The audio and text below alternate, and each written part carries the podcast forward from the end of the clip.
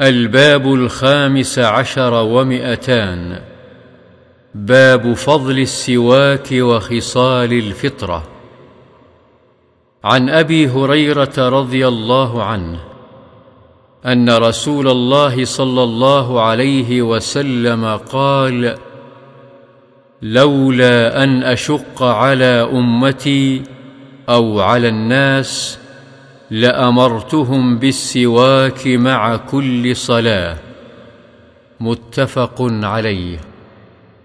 وعن حذيفة رضي الله عنه قال كان رسول الله صلى الله عليه وسلم إذا قام من النوم يشوص فاه بالسواك متفق عليه. الشوص الدلك. وعن عائشة رضي الله عنها قالت كنا نعد لرسول الله صلى الله عليه وسلم سواكه وطهوره فيبعثه الله ما شاء أن يبعثه من الليل فيتسوك ويتوضأ ويصلي. رواه مسلم. وعن أنس رضي الله عنه قال قال رسول الله صلى الله عليه وسلم أكثرت عليكم في السواك. رواه البخاري.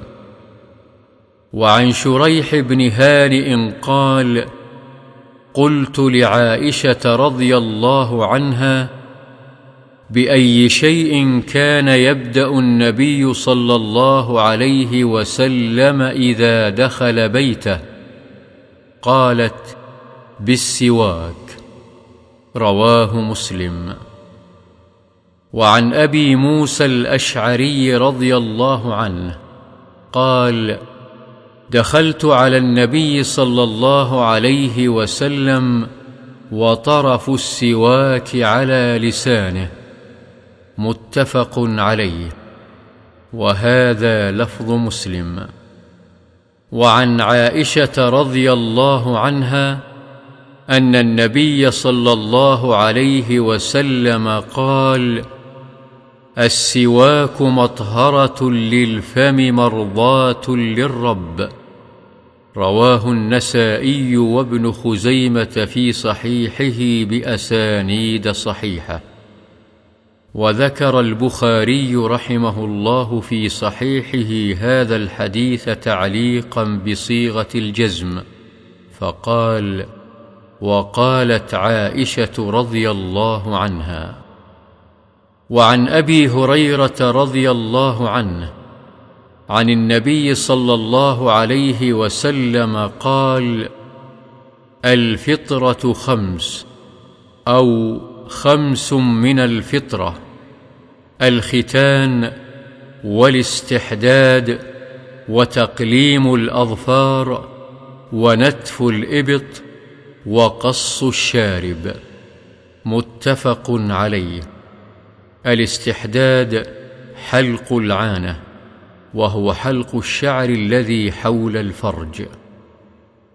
وعن عائشة رضي الله عنها قالت قال رسول الله صلى الله عليه وسلم عشر من الفطرة قص الشارب وإعفاء اللحية والسواك واستنشاق الماء وقص الأظفار وغسل البراجم ونتف الإبط وحلق العانة وانتقاص الماء قال الراوي ونسيت العاشرة إلا أن تكون المضمضة. قال وكيع وهو أحد رواته انتقاص الماء يعني الاستنجاء. رواه مسلم.